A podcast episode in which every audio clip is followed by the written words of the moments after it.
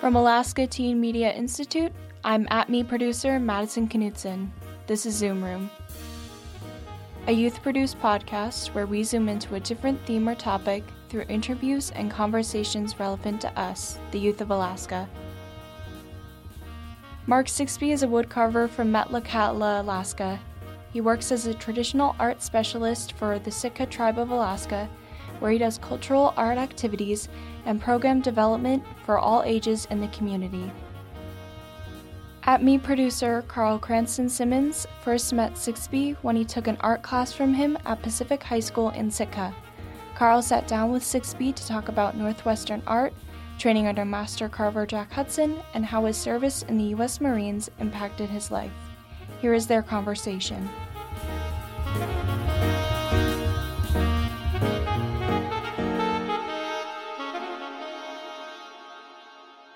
Can you tell us about where you're from? Yeah, Metlakatla. It's uh, it's the southernmost community in southeast Alaska. It's uh, a Tsimshian community established in 1887. Uh, we left Metlakatla, what's now uh, BC, uh, Canada, uh, and settled there uh, following a, a missionary by the name of Duncan. And so it was once Tantaquan or Taquan, uh, a Tlingit community, but the uh, the Tlingits of the area consolidated in what's now uh, Ketchikan and Saxman area. When you think of your home, what kinds of things come to mind, such as sights, smells, noises, those kinds of things? Yeah, I think of the sound of all my relatives getting together. Uh, they got a lot of kids. Uh, uh, I've lost track of even uh, since being in Sitka for the last seven years or so. But I think of I think of the food. You know, I think of smoked fish. I think of uh, I think of digging cockles down at the beach and getting Dungeness crabs with a rake in a bucket at five in the morning with my parents. That kind of thing. The mountains. Love the mountains there. What do you think distinguishes Northwestern art from other Alaska Native art? I think that we've been sort of self-contained in a sense. Like the art never stopped. Like the uh, the native peoples, particularly the Tlingit and Tsimshians, uh, need for the art, you know, to express and identify ourselves, has uh, been able to to flourish through a lot of uh, through a lot of changes in society, and even captured the attention of the wider world. You'll find every esteemed museum across the world, across the planet, has to have you know antiquities from from southeast alaska for the craftsmanship for the the power of the um, of of what's there what do you think motivated or inspired you to be an artist? Oh, my family, absolutely. Um, so my mother, again, being a Laxgibuu woman, uh, my art teacher in high school, um, Jack Hudson.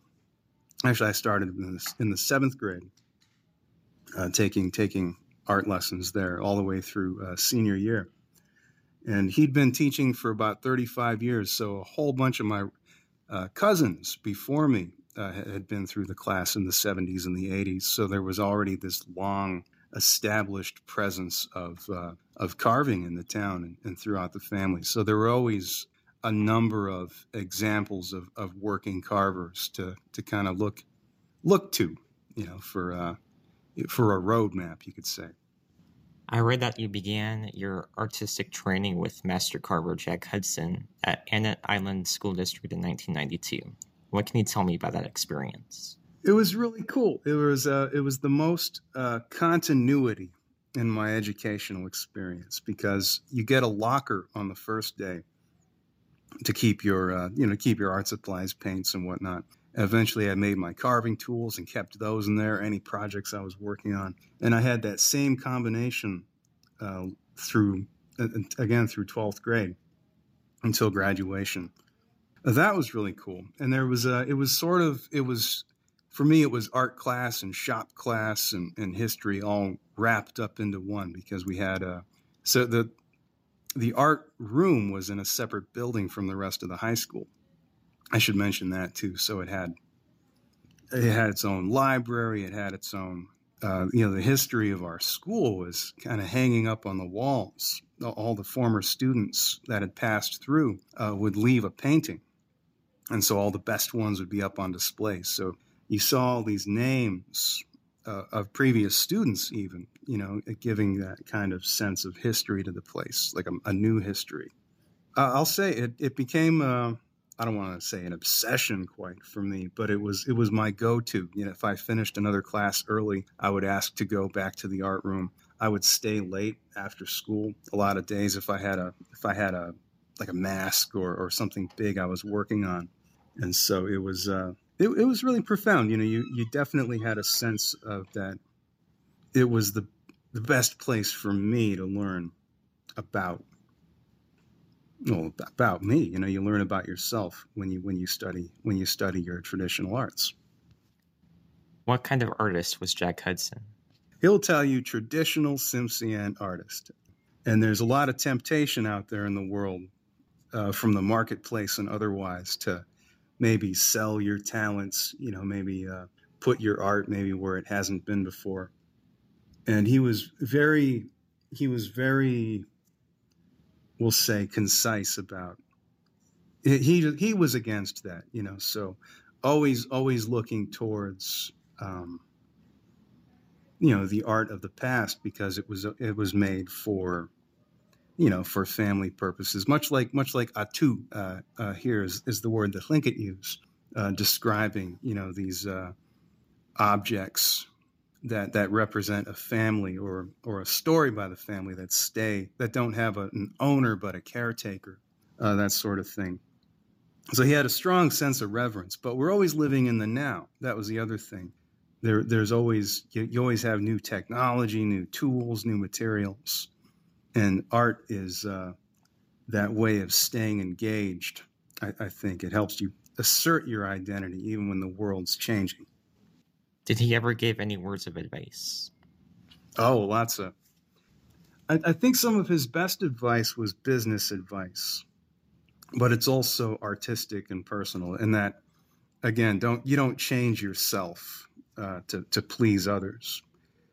You know, you never you never accept a job without taking half payment up front. Uh, but also, you just don't take a job that you don't want, and how to he was he was very um, yeah probably one, just the best lessons was was sticking up for yourself be it in the marketplace be it you know on a personal level so on, on that sense I, I was really that that that that was the main thing because your your teachers are trying to prepare you for the world that exists now and tomorrow and and yeah and those tools you know for uh, for self-preservation i think that's what that's what stuck out the most how much do you think your Tsimshian heritage plays a role in your art? Oh, it's huge. It's uh, again for me. I wouldn't have any. I don't feel I would have any business doing this art if it wasn't for for my mother. Uh, she put that idea in my head when I was very very young. She made my regalia when I was when I finally decided to join the uh, join the traditional dance groups in Metlakatla. Uh, Gilhowli, uh, people of the forest and uh, yeah, so it wasn't about like so my interest in it wasn't wasn't about money in the marketplace and all that. It was we could I, I could carve masks that would you know that would be in performance. You know, you do regalia for people. Again, so much of our our uh, our art that we wear is is about showing who we are. You know, and the families you're connected to.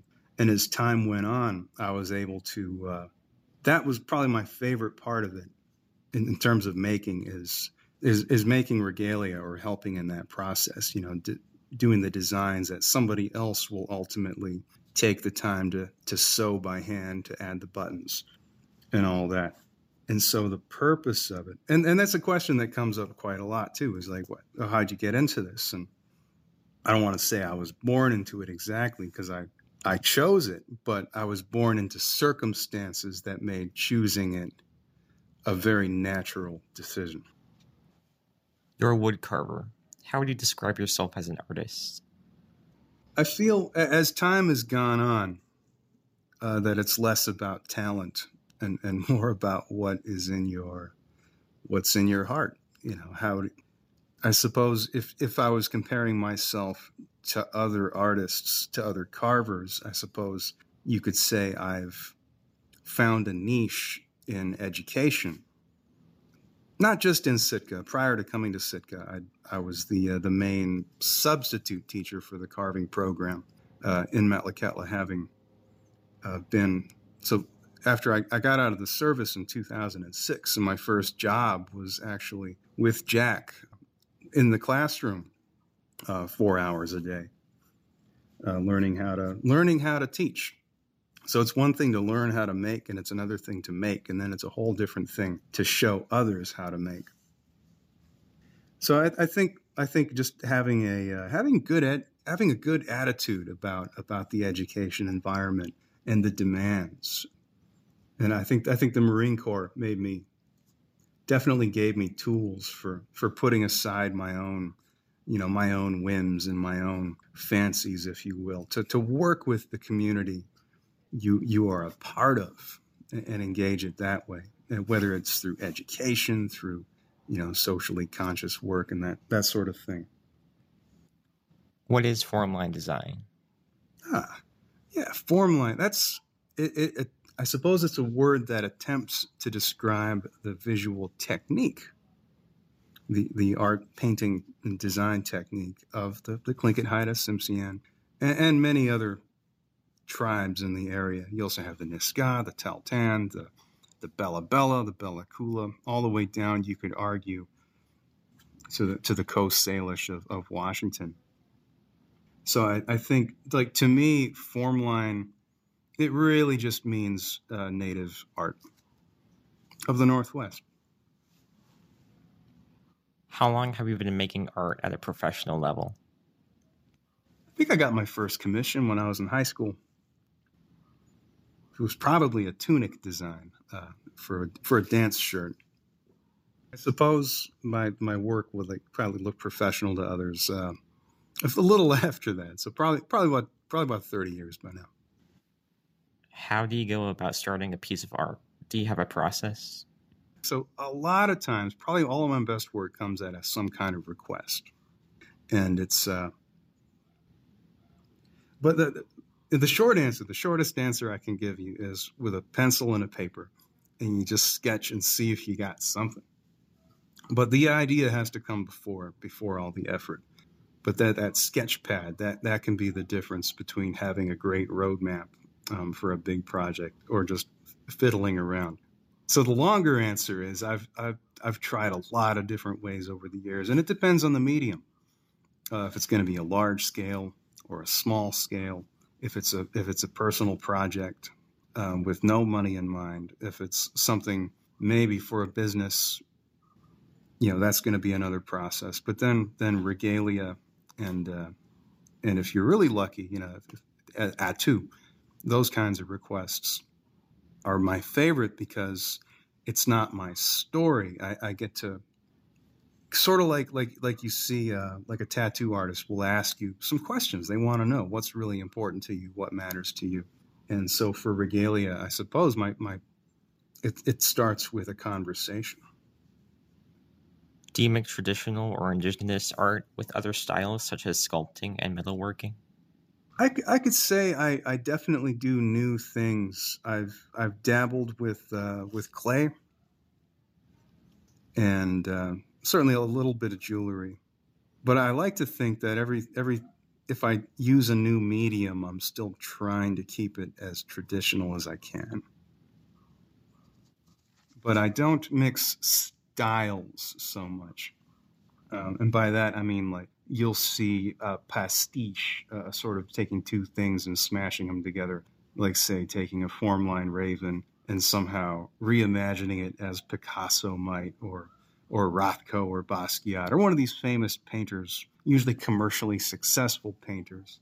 I don't go for that. I'm not saying it's it's wrong. I'm just saying I don't do that. How often are you finding ways to improve your craft? I would like I wish I could tell you every day, but we'll say continually I'm looking for uh, better ways, whether that's new tools, uh, sometimes it's in the form of inspiration.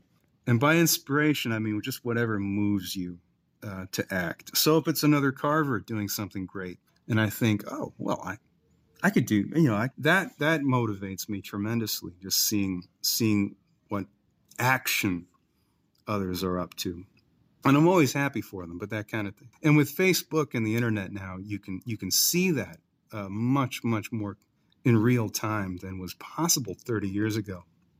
When I got started, you know, there was no there was no logging on to see what was happening in Haida Gwaii or what was happening in, in Ketchikan or, or Juneau or Sitka. You have all these separate scenes that just don't know about each other. I was unfamiliar with uh, all the most famous carvers of Sitka and Juneau until I was all grown up and was able to, you know, fly here on my own and uh, get involved in things. So it's, uh, I think today we we can inspire each other a, a lot more easily than was possible before.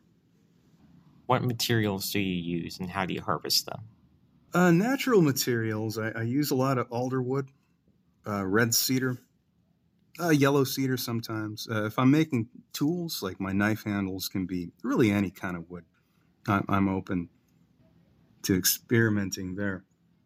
Uh, canvases and paints, and an awful lot of digital. Uh, my digital art pad has been getting a lot of use, especially since the pandemic has has changed how we interact with the students in the schools, and uh, but not just not just for the K through 12, but also you know on the college level. There's been a, a very big spike in the role, I, I suppose, that digital uh, plays. So even if that's taking a picture, I, I see that as a medium too. Uh, pictures, video, that sort of thing. Can you tell us about the community of Northwest Coast carvers and artists? I, I it's a that's a broad question. It's a I'll give you a broad answer. Um, it varies from place to place.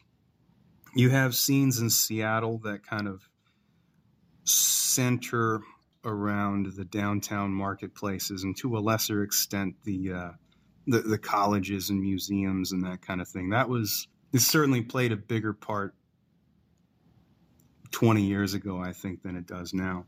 Um, then you have the villages, the smaller communities. You know, they, they have very they have their own very intensely uh, you know personal uh, opinions, uses of this. Uh, it, it, depends on where you go and, and what age. My favorite scene to engage, though, I suppose, is uh, yeah, is the schoolhouse. To give a more satisfying answer, though, uh, I see a series of schools you know, every town you go to, there's uh, there's not just one art teacher. There's not just one art lineage. It's not a centralized uh, thing anywhere you go. It's it's it's very much from that community.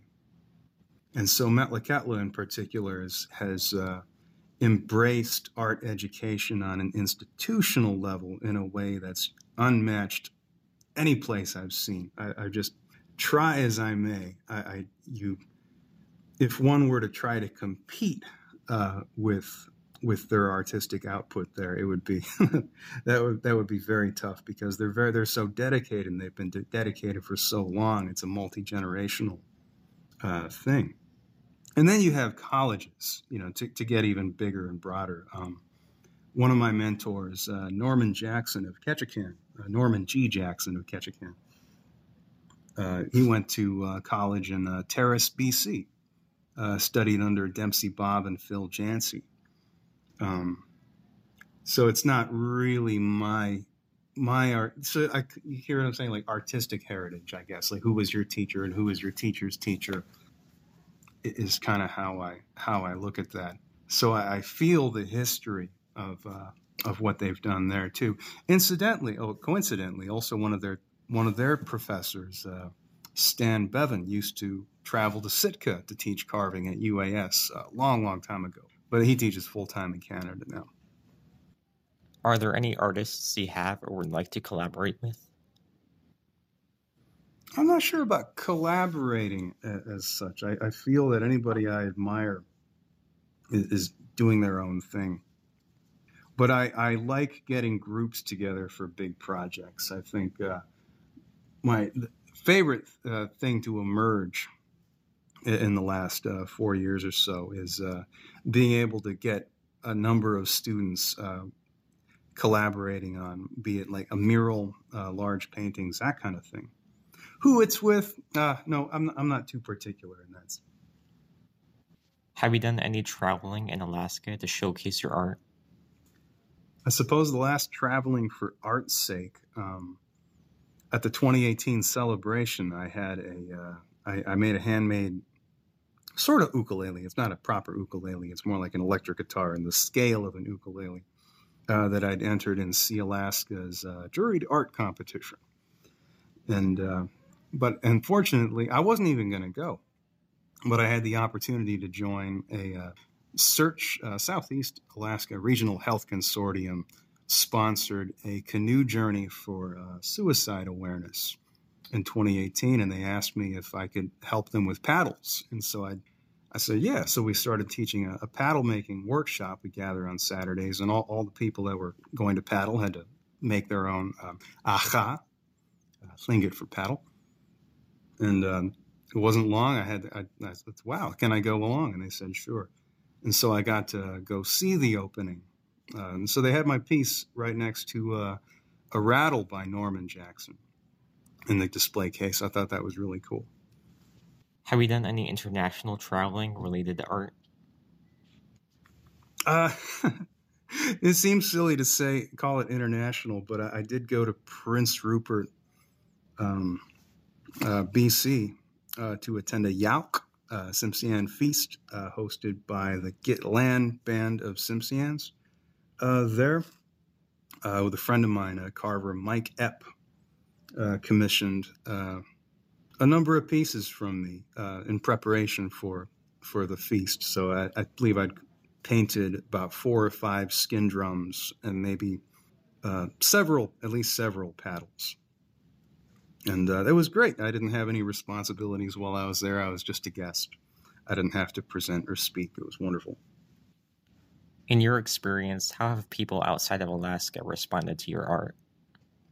I suppose it depends on where I am. If if I'm not in a situation, if I'm not in a sales floor situation, the response is uh, almost universally positive. Uh, when I was a Marine, it was uh, it was like a superpower uh, to people. It was also my side hustle. Like I would carve things in my spare time sometimes, and then uh, when I was when I would take a trip home to Seattle or something.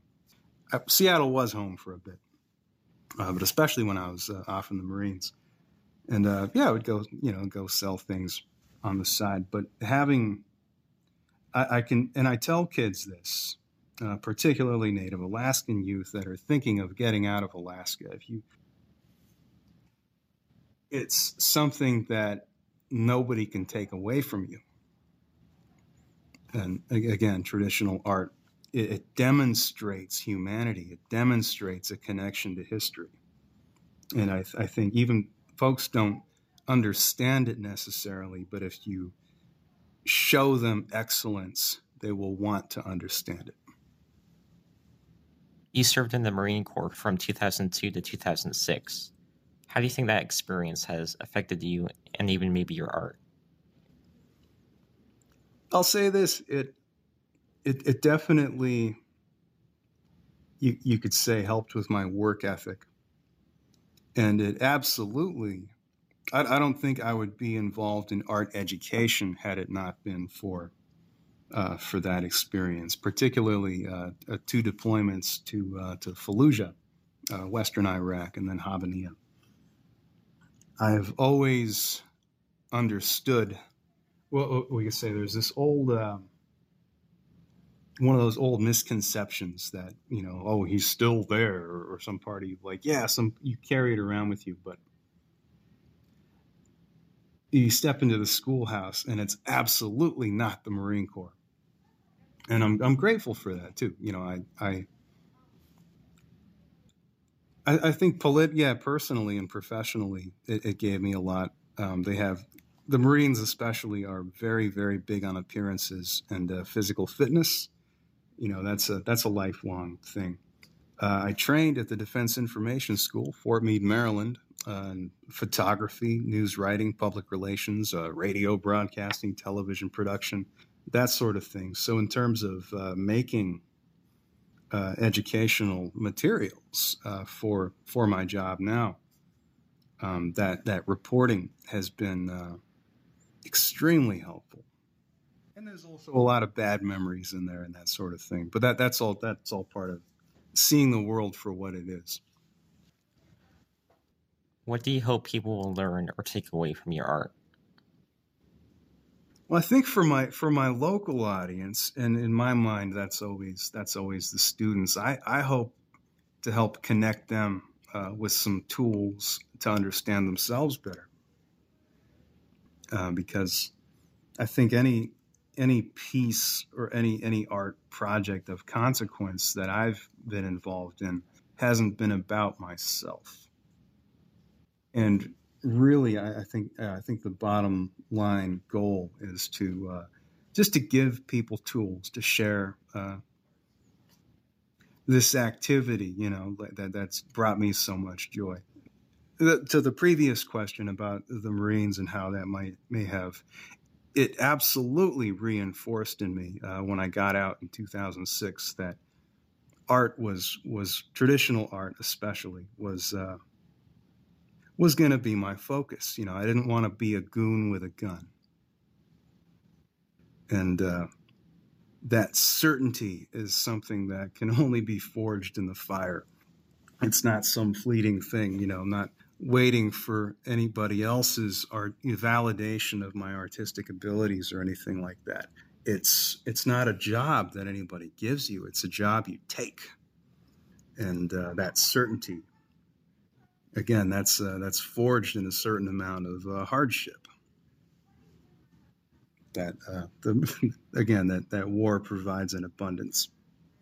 Well, that's all the questions I've got right now.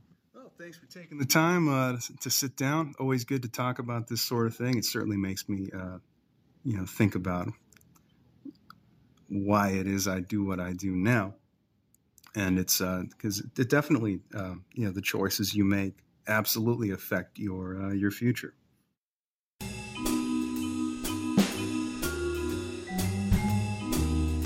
That was At Me producer Carl Cranston Simmons speaking with artist Mark Sixbey. You've been listening to Zoom Room, a production of Alaska Teen Media Institute. Our show's theme music is by Kendrick Whiteman. Alaska Teen Media Institute is based in Anchorage, Alaska. We would like to acknowledge the Dena'ina people whose land we work on. Many thanks to the supporters of our podcast, including Rosie Robards and Della Cutchins. The views expressed in this program do not necessarily represent the views of our sponsors. Thanks to our listeners who contribute to our programs and help us leverage additional funds and grants. If you'd like to support Youth Voices in Alaska and help keep our podcast going, you can support us through Patreon. It's a membership platform that makes it easy for you to support creative endeavors like At Me just go to patreon.com slash Alaska. You can also help out by subscribing to, rating, or writing a review of our podcast on Apple Podcasts. Every little bit helps us get our stories out there. And if you are a youth ages 13 to 24 who is interested in becoming a member of our team, go to alaskateenmedia.org slash join to find out more. You can also follow us on Facebook, Instagram, and Twitter. For Alaska Teen Media Institute, I'm Madison Knutson. Thanks for listening.